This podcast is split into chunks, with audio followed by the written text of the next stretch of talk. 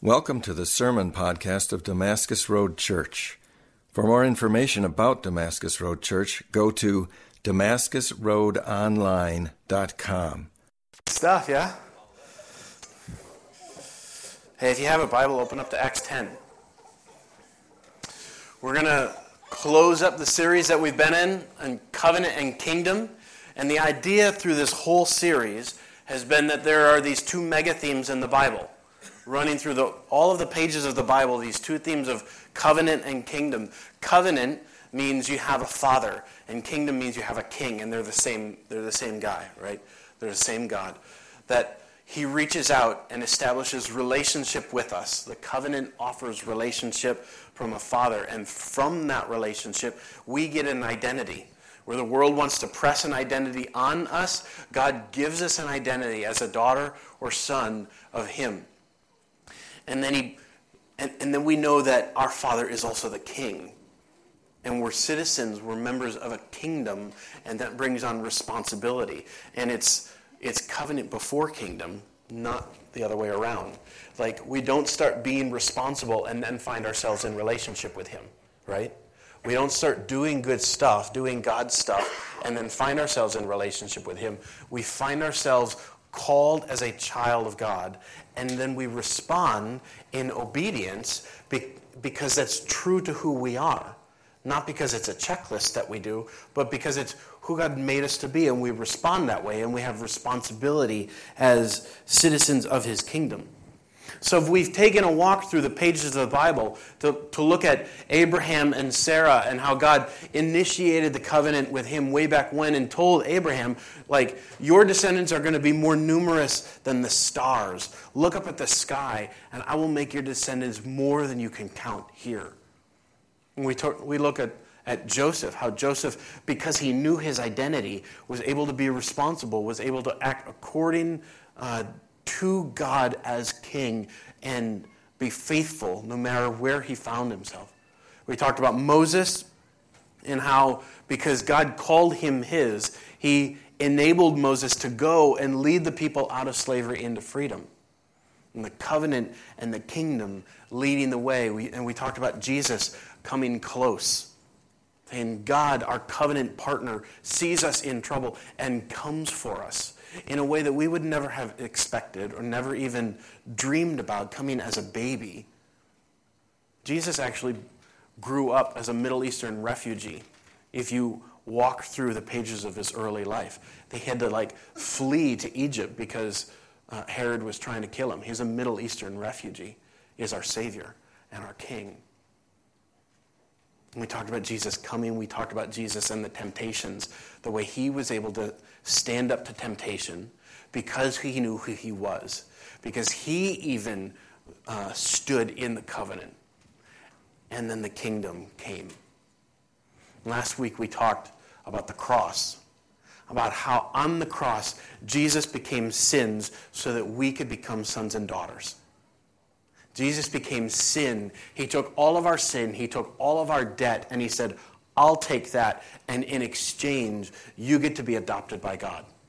You get to be in the covenant, and it's not a covenant that you can break. It's a covenant that I've done everything to secure, everything to bring victory. All you have to do is believe, walk in this, that you are mine, that I know your name, that you are God's child. And we follow Jesus. Today we're going to talk about after the cross, what happened. What happened with the covenant and the kingdom after Jesus died, after he rose again? I love what it says in Isaiah.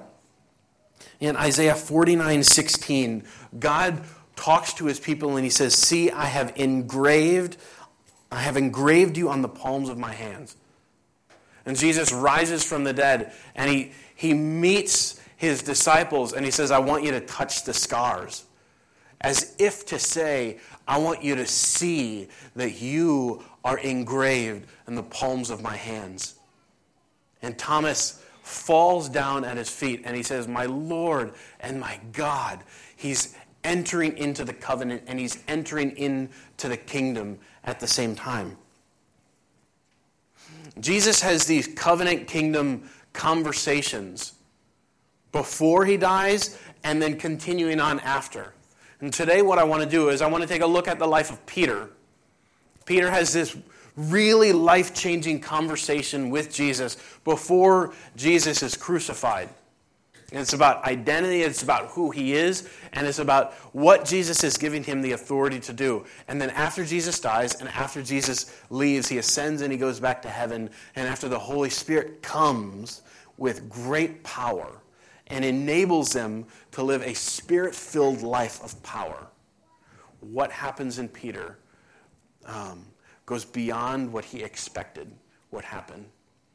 So I'm going to I'm going to read this passage in Matthew 16, and you can hold your finger on Acts 10 because that's where we're going. Matthew 16, uh, Jesus brings his uh, disciples to Caesarea Philippi. And this was a, this was a scene of um, lots of debauchery, lots of stuff like that people would say, oh, that's, that's like the gates of hell, was actually a real place at Caesarea Philippi. All kinds of evil were coming up out of this place. It says in Matthew 16, 13, Now when Jesus came into the district of Caesarea Philippi, he asked his disciples, Who do people say that the Son of Man is? That's a name that he gave himself, the Son of Man. So he's saying, Who do people say that I am? And they said, Some say John the Baptist, others say Elijah, and others Jeremiah or one of the prophets. And he said to them, But who do you say that I am? Simon Peter replied, You are the Christ, the Son of the living God. And Jesus answered him, Blessed are you, Simon Bar Jonah, for flesh and blood has not revealed this to you, but my Father who is in heaven. And I tell you, you are Peter.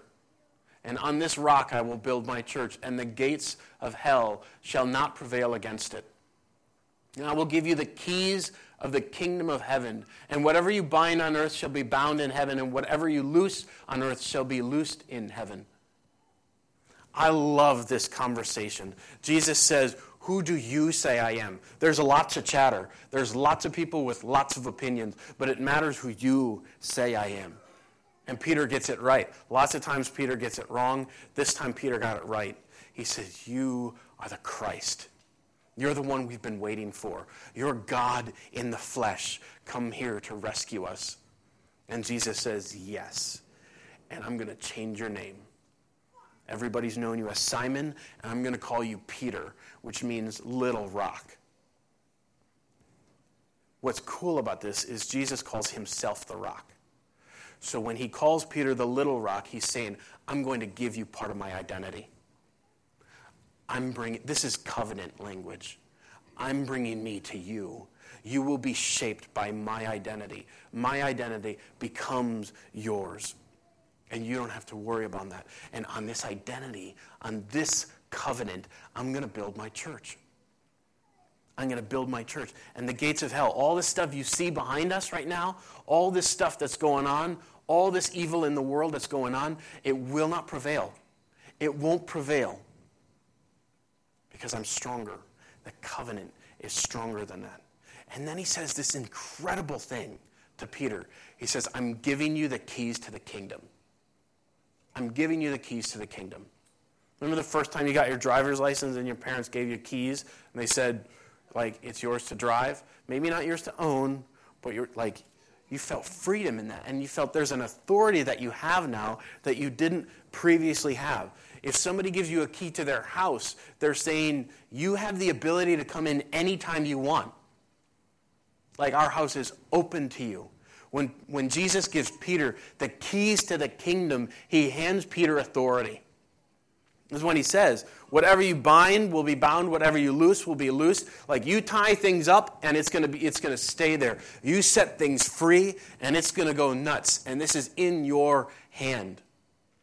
So then this conversation wraps up. Peter's still trying to figure out what Jesus means by calling him Peter, by calling him rock, by sharing his identity. This conversation ends. Peter's chewing on it, and he continues to like step forward and then crash and like screw up and all, all kinds of stuff. Peter was, uh, he's a case study in um, diving into something before he knew what he was getting into. And I, I just love what happens. then Jesus dies. And Peter fights it the whole time. He cuts a dude's ear off, like we talked last week, and Jesus is saying, No, that's not what my kingdom is about. That's not what my kingdom is about. Jesus dies, and he rises again, and he shows himself to Peter and the rest of the, his followers. And then he, just before he ascends, he says, I, I want you to wait for the power. I want you to wait for the Spirit. You've been running ahead of stuff. You've been trying to do your best. It's a good job, but like when the Holy Spirit comes, everything changes. And I want you to wait. You will receive power to do what I've called you to do. And you remember the keys to the kingdom. You'll receive power to act with the authority that I've given you. He says, You'll be my witnesses in Jerusalem, Judea, Samaria, and to the ends of the earth. That's Acts 1 8. Now, all Peter knew was Jerusalem. All Peter knew was his people. And Peter starts the church in Jerusalem. Peter is called the apostle to the Jews. Like that was his main emphasis.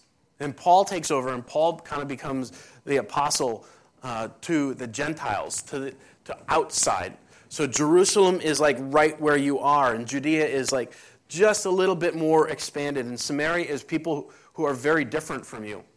They come from different backgrounds, they come from different walks of life. And Jesus says, You're to be my witnesses with them. And he says, You're going to go even to the ends of the earth, being my witnesses. And I'm sure that they thought, like, yeah, that sounds great. And we're all in. And they didn't really know what that meant until the Holy Spirit starts to wake them up to all that God had. So if you're in Acts 10, I'm going to read in Acts 10. We're going to jump in and out of Acts 10 and kind of walk through this. What happens, what happens in Acts 9 is this guy, Saul, who has been killing Christians, gets knocked on his back by God and says, Why are you doing this? And God changes Saul's name to Paul, and Paul starts to come alive to the stuff that God is doing. And then God kind of, uh, Luke, who's writing it, redirects the story into Jerusalem to Peter. And Paul's going to jump back into the story in the coming chapters, but right now let's focus on Peter. At the beginning of Acts 10, this guy named Cornelius has uh, a message from God. Cornelius is not a Jew, Cornelius is a Gentile, uh, but he has this word from God that says, You need to go find Peter. And he's like, I don't know what I'm going to do with that, but I'm going to go find Peter now. Because God so clearly talked to him. And so he sent some guys to go get Peter to invite him to his home. Now we're going to read uh, Acts 10, starting in verse 9. This is just after Cornelius has had the word from God, has sent his guys to go get Peter. And um, in verse 9, it says, The next day, as they were on their journey and approaching the city, Peter went up on the housetop about the sixth hour to pray. And he became hungry and wanted something to eat. But while they were preparing it, he fell into a trance and saw the heavens opened and something like a great sheet descending, being let down by its four corners upon the earth. In it were all kinds of animals and reptiles and birds of the air. And there came a voice to him Rise, Peter, kill and eat. But Peter said, By no means, Lord for I have never eaten anything that is common or unclean. And we might stop there and say, oh, hold on, you're like arguing with God. And I think what's going on in Peter's mind is God's testing him. I think Peter thinks God is testing him to say, hey, Peter, will you eat this stuff or will you remain pure? Will you remain clean? And Peter says, oh, I'm all in. I'm clean. I'm only going to eat the food that you've told us to eat. And God says, I have something new growing. I have something new happening. Verse 15, the voice came to him again a second time. What God has made clean, do not call common. This happened three times, and the thing was taken up once at once to heaven.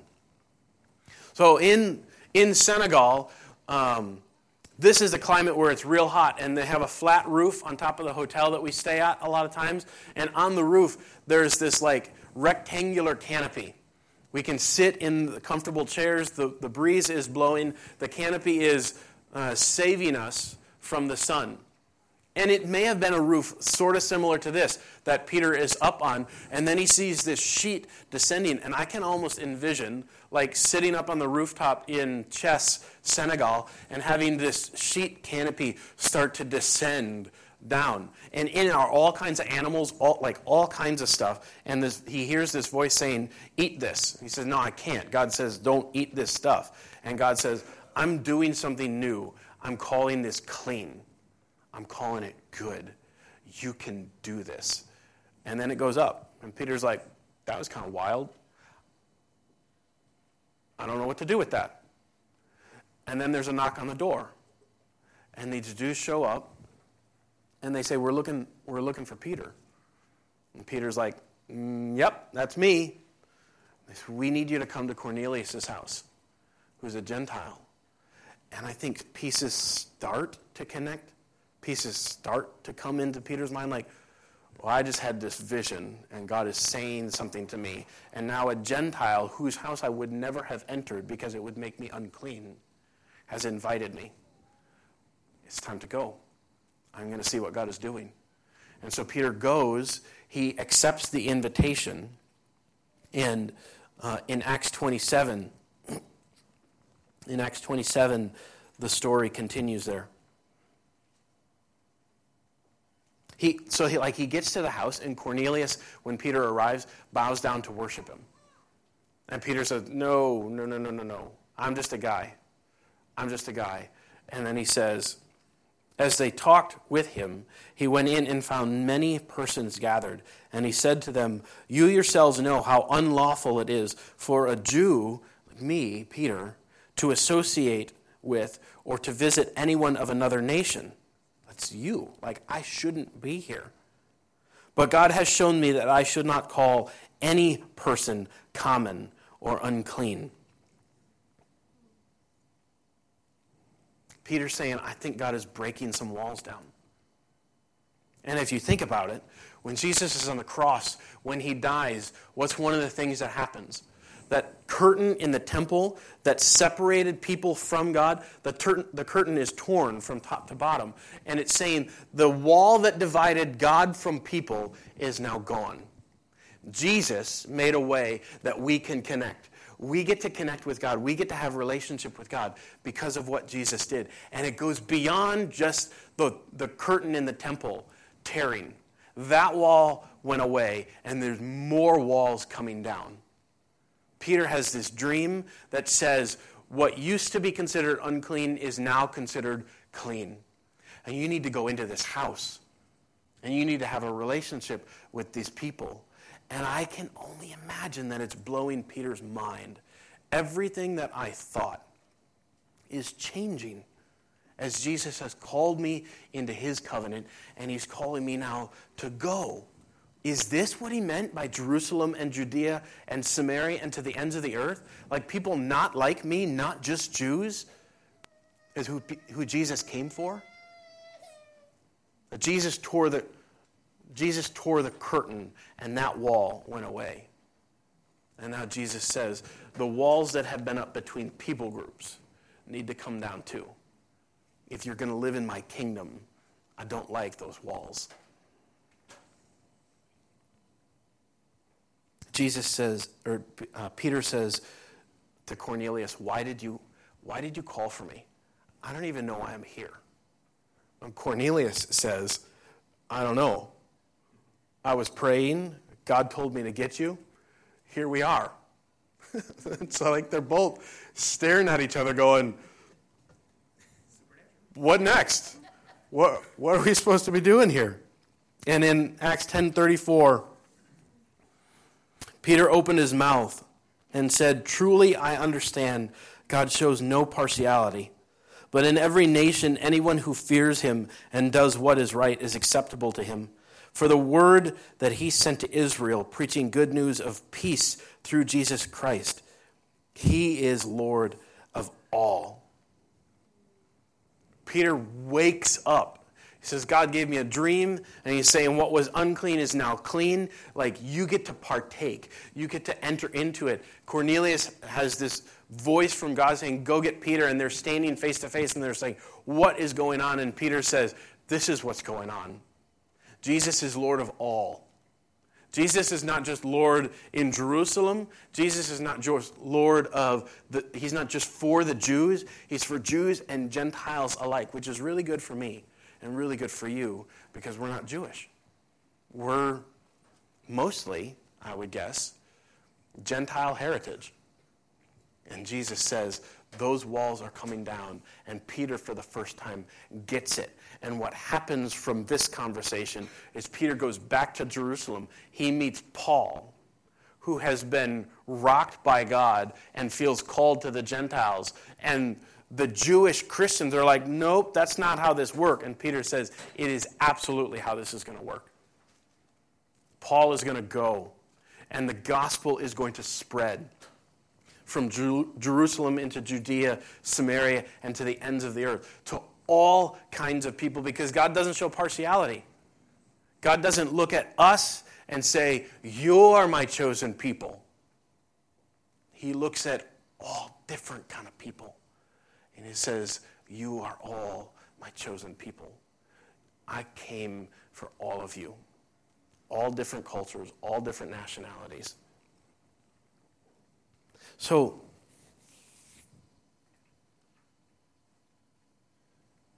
remember, he's got the keys to the kingdom. And at, at one point, I'm pretty sure he was using the keys to unlock the Jewish community for Jesus. And he thought that was it. Jesus says, I think there's a second key that you need to use now. And the second key opens up the door to way more people than you ever thought. What happens in covenant and kingdom is in the covenant, you get a father. And you get value placed upon you. Not value that you've earned, but value placed upon you.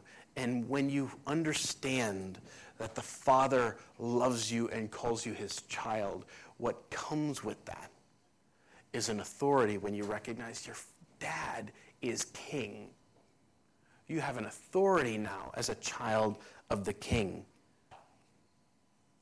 God has given you the keys to the kingdom. God just didn't hold that and give it to Peter. God gave you in Christ as a child of His the keys to the kingdom. And you know what He wants you to do with that? Open doors. Open doors. Go bless people.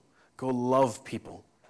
The, the covenant gives you value, and the kingdom gives you vision.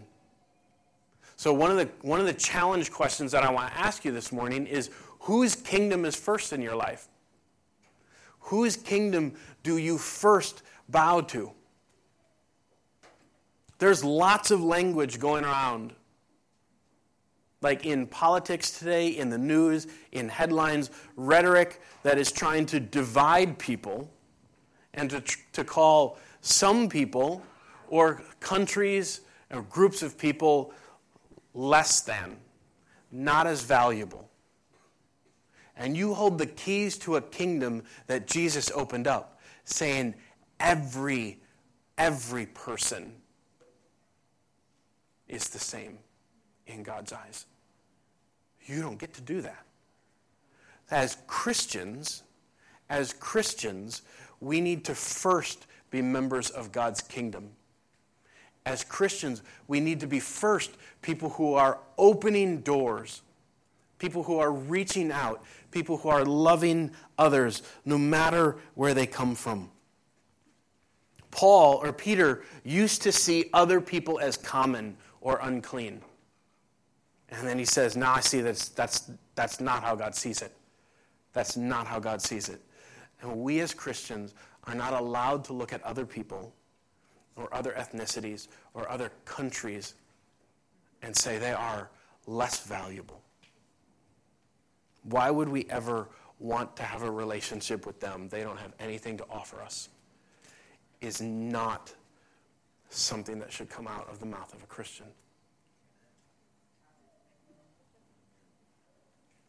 part of what bugs me about this and, and like news headlines lately is I've been in Haiti and I've been in Africa and places where the, these are the places being called out right now of people of less value or countries of less value or how, however that rhetoric is going. And I, I don't care about politics, but I care about people. And I care about the people in those countries. I have friends there. In 2009, I first went to uh, Africa. That was my first trip. This February will be my fourth trip there. I had gone to Mexico and I had gone to Haiti a number of times, and I'll tell you what, the hospitality that I received there blew me away. Meals that I was given um, at the end of a week of building relationship where I knew they didn't, they didn't have the money to, to do this meal. This was extravagant. And I was just floored. I could not believe it. In 2009, I walked into an African village of Godel. I have no business being there. I have no credentials. I don't deserve to be there. I, there's nothing in me that should be there. And then, and then I found myself sitting with the chief, invited into the chief's compound, sitting next to my dad with the chief, having a conversation, a guy who's a Muslim running the village, and I'm invited in, into him. And it, it was one of the most powerful moments of grace that I've had in my life. I remember looking beyond the chief to the landscape and thinking, God, how in the world am I here right now? And how in the world am I invited here right now and at home here right now?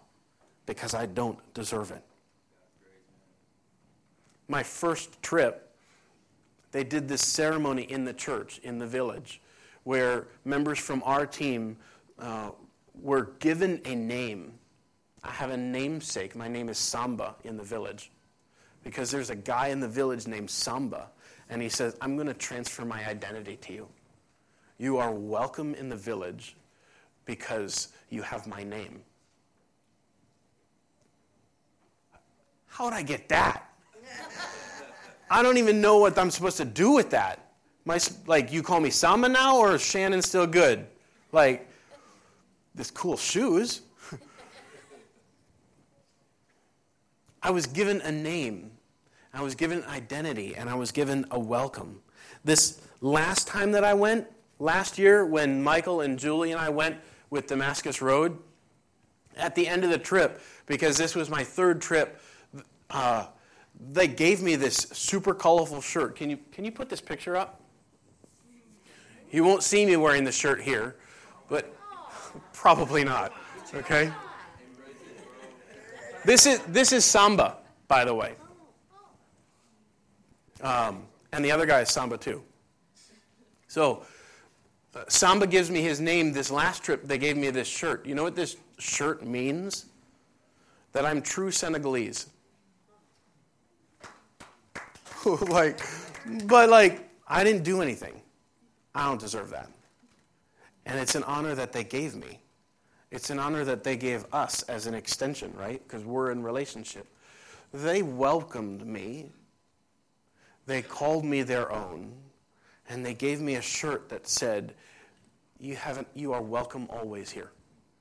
You are home when you come here. Now, I can't process being able to look out at people and say, why would we ever want to have a relationship with them? They have nothing to offer us. That's sickening to me because of the welcome we've received. And it's not about money, it's not about earthly stuff, it's about the value of people and relationships. Samba is my brother. And we are the same in God's eyes. He looks at both of us and he sees Jesus. We have to do better. I have friends from these countries, and you may too because the covenant and the kingdom demands that we look at people through a different set of eyes. One of the most striking tweets that I read this week just quoted John 1 46. Can anything good come out of Nazareth? And I'll tell you what, that was powerful for me. I think our Savior, our God, was born to a family in the Middle East. He became a refugee. And people, when he started walking around calling people to follow him, this dude runs after his brother and says, you, you, We found him. We found the Messiah. You got to come. He's Jesus from Nazareth. Can anything good come from Nazareth? Because that's how our mind works. We look at what is going on on the outside and we put that value on people. And God slams that. God just abolishes that kind of thinking. Our very God took on flesh and came from a town that had no value. If that doesn't redefine the way we look at people, the way we value people, the way we value people from different countries, I don't know what's wrong. It absolutely redefines who we are and how we see. The covenant and kingdom. We are daughters and we are sons. We are ambassadors. Jesus wants us to share that. Jesus wants us to take the keys that he's given us to the kingdom and rather than locking the door shut from other people so that we can be safe, open the doors and bless other people. Damascus Road. We've been given the keys. We have to use it well. You use it well. This assignment, this week, this is your assignment. I want you to I want you to find somebody who you would normally lock out. And I want you to open up. Now, I don't want you to do this if this person is dangerous to you or if this person has caused you harm like and it's not safe. I don't want you to like go beyond wisdom here, but I want you to find somebody who you would normally lock out and I want you to open up to them. Maybe you just serve them. Maybe you just acknowledge them. Maybe you reach out and you find a way to love them. And it could be simply, maybe it's Jim like punching a dude in the stomach a whole bunch, right? Find a way to connect with somebody that you would normally lock out this week. Don't just like say, yeah, that's a good idea. That's how Jesus wants me to see. Do something with it. Do something with it this week. Invite them to something. Invite them with you to something. Find a way to love. Through the pages of the Bible, covenant and kingdom uh, show us what God is about. That He's come and He's brought us into relationship and He's called us sons and daughters. And as children of the King, we're, we're called to be responsible in His kingdom. It's time to open doors up. Let's pray.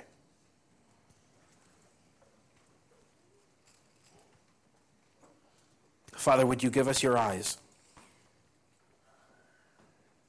Would you help us to see ourselves as you see us?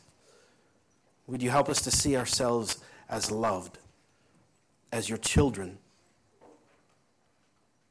Even grown men and women need parents. We need you. We can see ourselves as your child um, and mature at the same time. Thank you for calling us yours. And would you give us your eyes for others? When you wrap the whole uh, instruction of the Bible up into love God and love others, would you help us to see that way? Would you help us to look for people that way? And as we've been given the keys to the kingdom, would you make us door openers rather than door lockers? We pray this in Jesus' name. Amen.